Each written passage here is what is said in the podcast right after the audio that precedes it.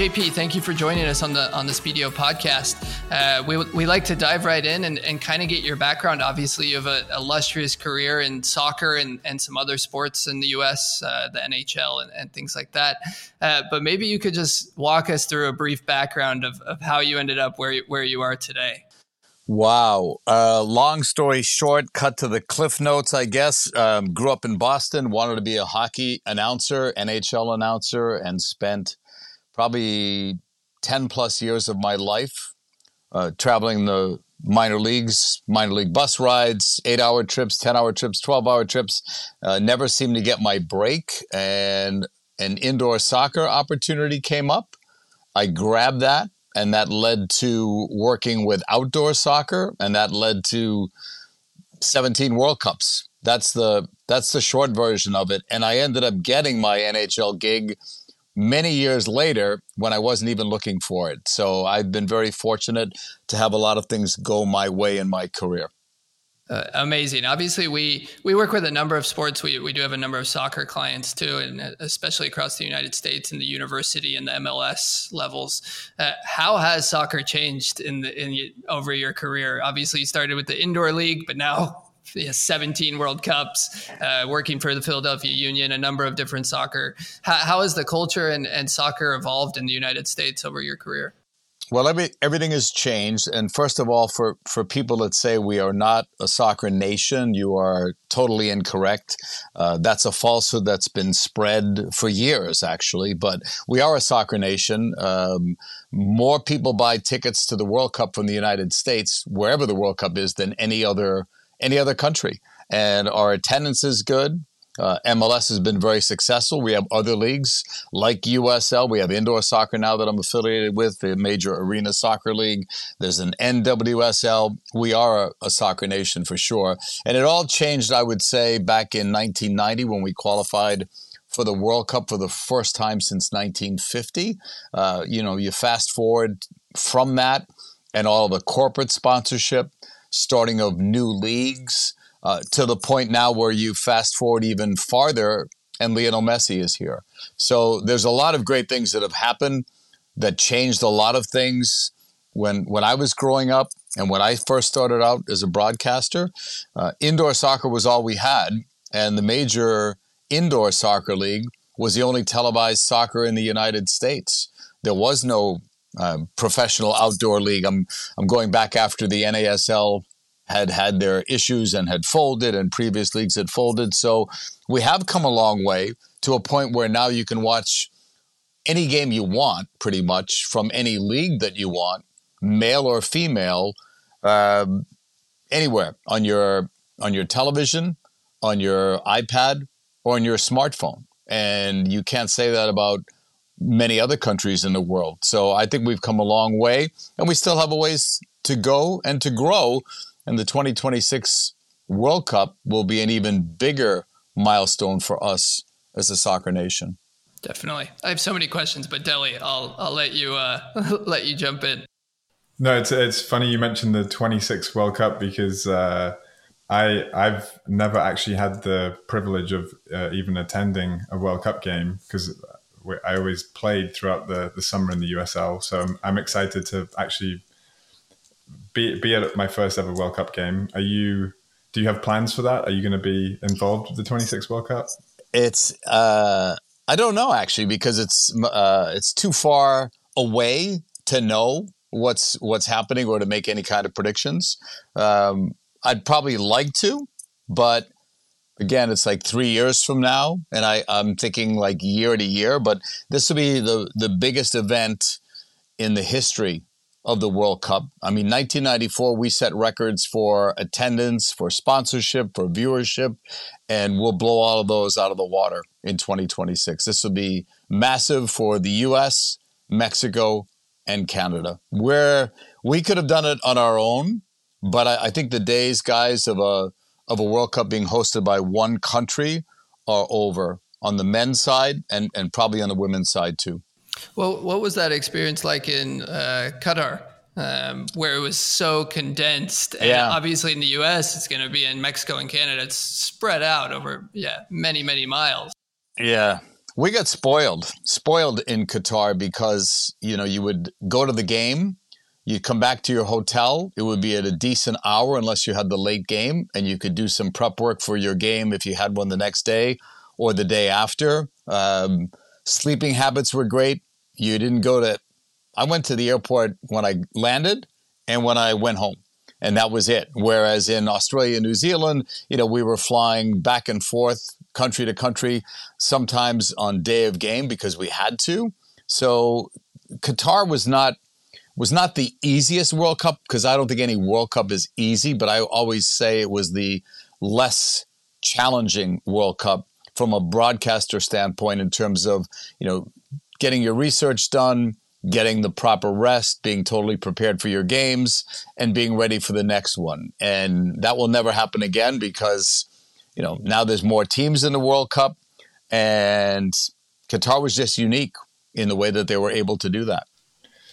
JP, do you have a uh, out of the 17, which is uh, amazing, by the way? Do you have a favorite? Does one stand out? Is there like a specific World Cup or a moment? Uh, I would say 1999 Women's World Cup because of what it did for um, women's soccer, women's sports, and soccer in this country. If you remember, in 1998, our men's team finished dead last at the World Cup. So we needed something. We needed a break. We needed a boost, and and that provided it. Those women captured the nation and and set the wheels in motion for what we now see is, you know, all the games are televised when there's a women's World Cup. So I think that's the one that I remember the most. On on the men's side, I've, I've done so many, but some of them have not been on site. Um, I'm going to go back to the first one that I did on site because it was unique. It was in Italy.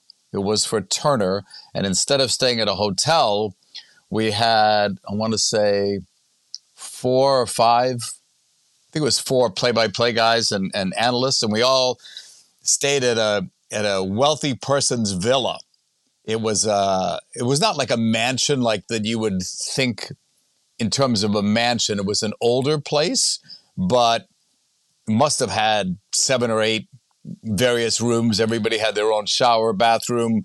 We had a cook there. We had a soccer field there. We had a swimming pool there. It was the first time I had ever dealt with any kind of an experience like that that was not in a hotel doing a World Cup. So for the uniqueness of it all, I would I would think about that one, and also the last one that I did, uh, the one, yeah, the last one that I did in Qatar, also because it was unique. Those are, you know, my first one on site and my last one on site. I would say because of the uniqueness of it.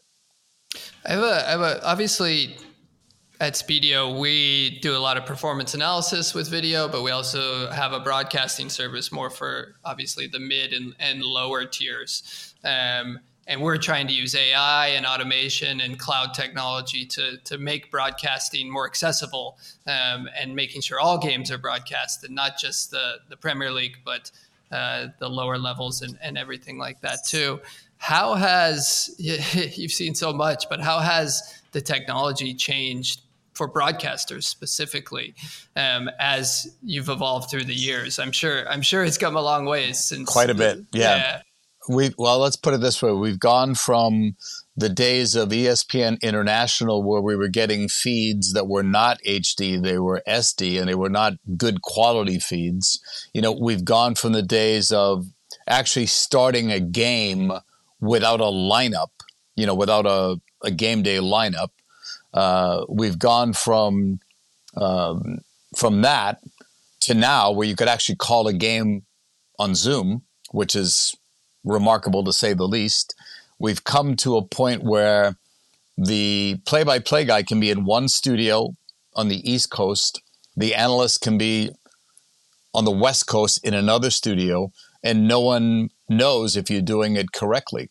So it's come a long way, whether it's in person or off the monitor. Uh, and with the Zoom technology now, and, and who knows? I mean, we have, I've never done this and I don't want to do this, but I do know several people that have called games from the comfort of their own home. It's not something I want to do. I think too many things can go wrong, and I and I probably won't feel like I'm uh, at the game if I'm, you know, in my living room or in my office. But it might be might be the future. Maybe maybe TV studios go away. Who knows? Right. Yeah.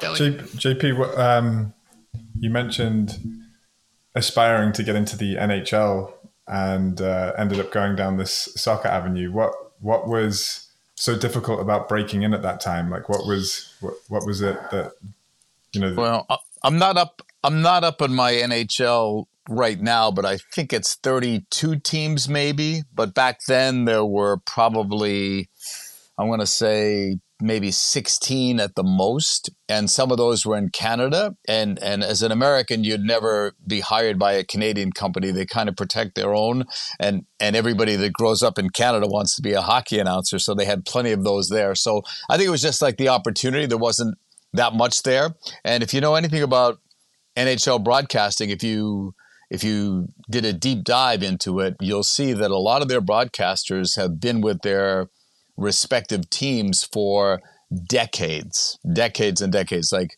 30 years, 40 years, same broadcaster. So those jobs didn't open. So you had one or two that would open each year. And I came close. You know, there were, I can remember several times where I was told, like, be patient, you know, this is going to be yours. And it, and it didn't happen. But it was more, uh, more of a closed market back then. And now, even if it is 32 teams, you look, there's not a lot of change. These guys stick around, they become very popular, and it's something that, you know, you want to do as long as you can. So there's not many openings year to year in the NHL, and it's probably the same with the NBA and MLB and NFL, if I had to guess. Do you have any advice for? Uh, uh obviously, it's hyper competitive, but do you have any advice for ambitious people who want to get into broadcasting. And like I said, hopefully Spiideo and what we're doing with technology can open yeah. up more opportunities for yes. play-by-play commentators and, yeah. and not just the highest of the high levels, but but all the yeah. way down. But do you have any advice for in 2023 how to how, how to keep the faith to, to break into the industry? I think keep the faith is, is the right way to, to phrase it because I think that there are opportunities that are there. There are way more opportunities today than there were um, forget about 20 years ago. How about five years ago? You know there's there's so many more opportunities. But the other thing is there's so many more people that are trying to do this as well. So it's like a good news bad news you know. Yes to the young aspiring broadcasters plenty of opportunity but there's also plenty of competition. So that's why i say as you said keep the faith you know have patience um, the job that you want you know you may not be able to get right now, but um, I go back to, and you do need luck. I go back to my NHL situation where I I tried for ten years to get an NHL job and I didn't get it, and then one day I get a phone call that asked me if I wanted to fill in for somebody. I filled in for five games and. I want to say two years later, that job opened up and I got a phone call. And I was not looking for it and ended up getting it. And I spent five years with the Atlanta Thrashers, which were five of the best years of my professional career because I was able to do hockey and soccer both. So I had the best of both worlds. That was like my dream job was always to be an NHL announcer. And then when that faded away and I got more involved with soccer, I was content just doing the soccer. And then NHL fell into my lap, and then I had the best of both worlds. It is is um, calling hockey more difficult because of the speed, or how, how is it no, different? I think I think if you people always say that hockey's difficult, but I think if you grow up with hockey, it's not. I'm just following the puck, and I followed the puck when I was a little kid, and I can follow it now. I would say so. I think the people that say hockey's too fast uh, probably didn't grow up with hockey. That's what I would say. But I, I think that um, all sports are difficult to cover, you know, in their own way. Baseball, you have a lot of fill time. Um, you have um, now they've changed the rules with the pitch count and all that. But before that, you know, be prepared for a lot of fill time. With the NFL, you know, you you start and you stop, right? Um, whistle, timeout. You have plenty of time to talk. Soccer, constant. Hockey, constant. You know, even the NBA, you know, you can have timeouts and and stop the game. So I think each sport has its own challenges and uniqueness of the sport, but I, have never thought that that hockey was difficult to call. What's the what's the most I don't want to use the word hostile, but what's the craziest environment you've been in as a broadcaster? Because you mentioned you're always in person. The yeah. Re- remote typically hasn't been um, been available. I I would say not so much hostile. Um, I, I'm I'm sure there's some that are not coming to mind right away, but but I mean, I've been to games in Azteca where I wouldn't call it hostile, like where I felt like I was threatened or anything, but intimidating. You know, as Azteca, very intimidating. I've done games in Panama where um, up in the press box there are soldiers with Uzis and it makes you feel like a little bit uneasy. Like, you know, what if people, you only think about this for a split second and then that's it. But like, what if, what if fans started to go to the press box and want to make a statement, right? What are the, what are the Uzis going to do? Like, they're not going to shoot their own people, right? But, but seeing Uzis, I think, is intimidating. And the first time I saw that was in Trinidad and Tobago for that qualifier. Uh, that was intimidating. Again, not for a fear of safety, but to be in a stadium that was packed probably four hours before the game with people singing and dancing and everyone in Trinidad red except for two rows of USA fans. You know, you you felt like, wow, it was it was you or the US against the world. And I've I've also done games in El Salvador. Like anyone that thinks CONCACAF is is easy, sit in the stands in El Salvador. You know, sit in the stands at some of these other places, and and you won't say that it's easy. It's it is intimidating. Yeah, definitely.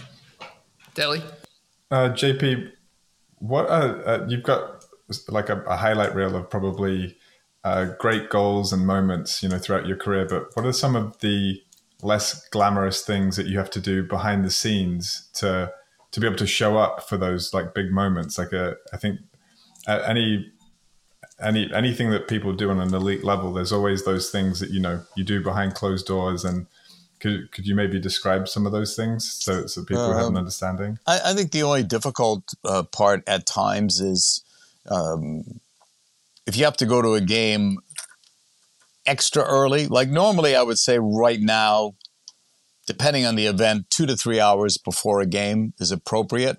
But I was told for that Trinidad game that if I didn't show up five hours before the game, that I may not get in, even with a credential, right? Because there were fake credentials, there were fake tickets, and they said that once they hit capacity, no one else was coming in. Um, and I was energized by that crowd. Like that crowd kept me going. But normally, you don't want to be there too early.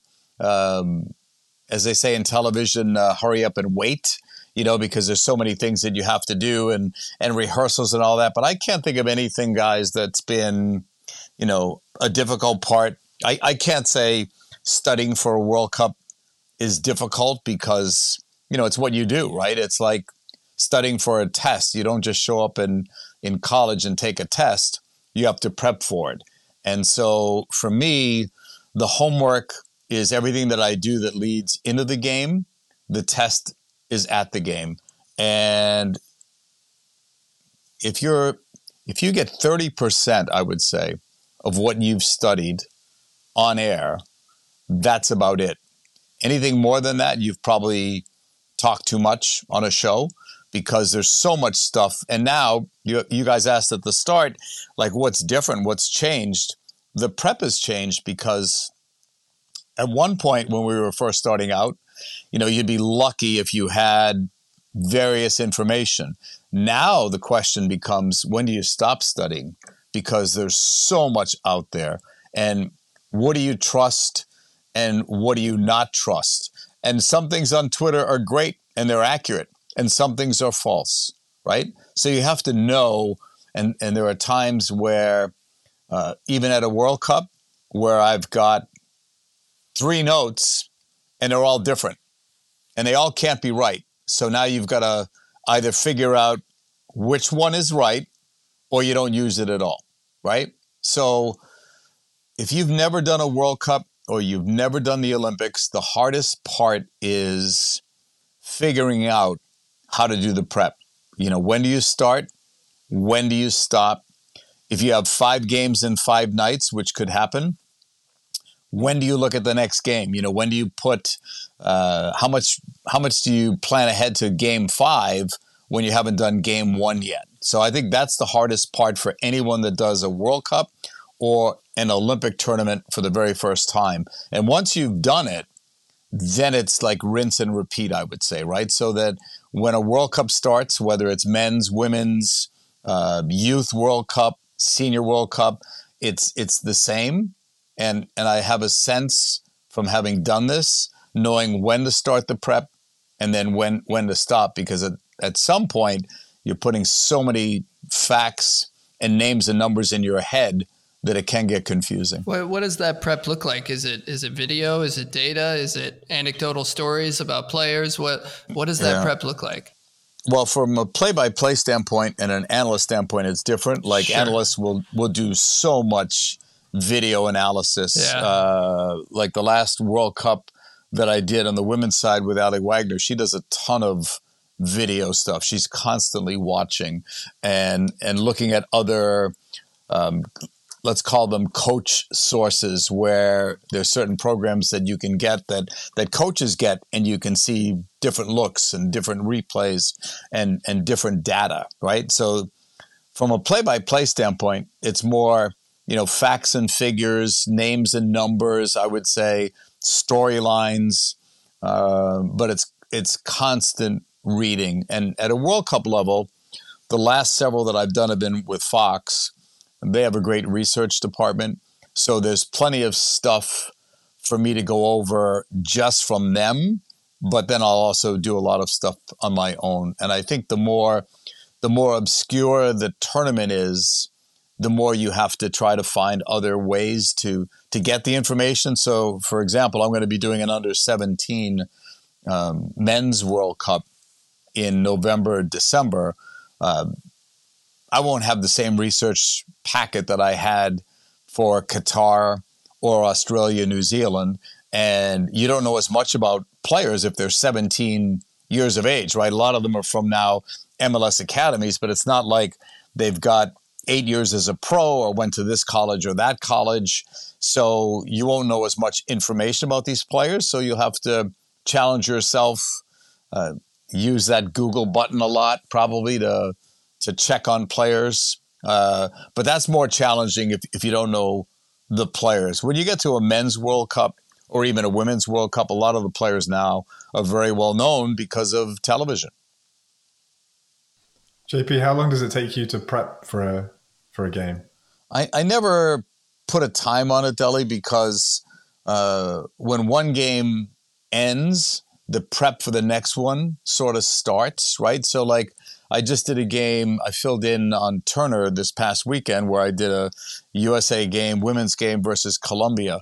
And even though I did prep for that game, part of what I took out of that game I will use on the weekend when I have Uh, San Diego Wave OL Reign for NWSL. So it's all like in one one constant motion, right? If I'm watching an NWSL game today, I'm watching it as a fan because I'm always a fan, but I'm really watching it for prep. I'll watch those two teams, and even if even if I don't have those two teams next week or the week after, I'm still watching it. That counts as part of my prep. We we've talked a lot about kind of your experience in the past, but I I, I wanted to kind of as we wrap up here, uh, we don't want to take up too much of your time, JP, but. Uh, ask going forward, what do you see? How do you see the broadcasting, the play by play space, the media in general evolving um, in the coming years? Obviously, there's a lot of technology uh, that is kind of changing the way we, we do things. Yeah. Well, I, I think the Apple deal you know, changes things obviously because they took away the regional broadcast. And whether you agree with that move or, or disagree, that move is in place and it's a it's a ten year deal, right? NWSL just signed a deal where they're going to be basically um, on four different outlets. Other rights are going to come up, you know, and, and who gets those. You know, look at what CBS has done with, you know, the Golazo network and some of the other things that they're doing and getting announcers on site and going to Europe and covering games. And then you've got Turner that I believe it was a eight or a 10 year deal that they signed to do uh, men's and women's games. And then you've got the CONCACAF tournament. So I think it's, it's ever changing to a point where the other day, a few of us had a conversation asking about who had the rights to next year's whatever event it was, and none of us knew, right? Because it's always changing. And so I think you've got to stay on top of that. I think technology is always changing. Um, more people are watching games now just on a on a small iPhone than ever before. People are cutting out cable. We didn't think that was going to happen before, and now you hear that um, sometimes you're not even saving money with it because there's so many different streaming services, right? So uh, it's constantly changing. Uh, the challenge for all of us is to just keep up with it. But I think it's it will change. I would say in a positive way because the more soccer, specifically soccer, that we can get on TV, on streaming, um, anywhere you could watch it on your iPhone, iPad, whatever. I think the more the better, and it helps us get ready for 2026. Yeah, JP, you said that you weren't actually looking out as far as 26 for. Uh, so what what's in store over the next say 12 months? What gets you excited? Do you have anything that you're you'll be doing? Yeah, well, I'm under contract with Fox for another year. So I've got the under 17 men's World Cup right now. Uh, next year, I expect to still be doing NWSL, which I did this past year. And then haven't had an assignment yet from Fox, but they've got the Euros and they've also got Copa America. And then we'll see what happens after that. So I, I take it either one year at a time or one contract to a time. And usually before my contract is up, I renew at some point. Uh, but again, it's too early, and 2026 will come after my contract. So I never, I never count on things. Um, when I did my first World Cup, I never thought for sure that I would get a second or a third or a tenth. Like I don't think that way because I don't think anything is a given. I think when you assume and when you think it's a given, you you sometimes get disappointed. So I leave those decisions to others.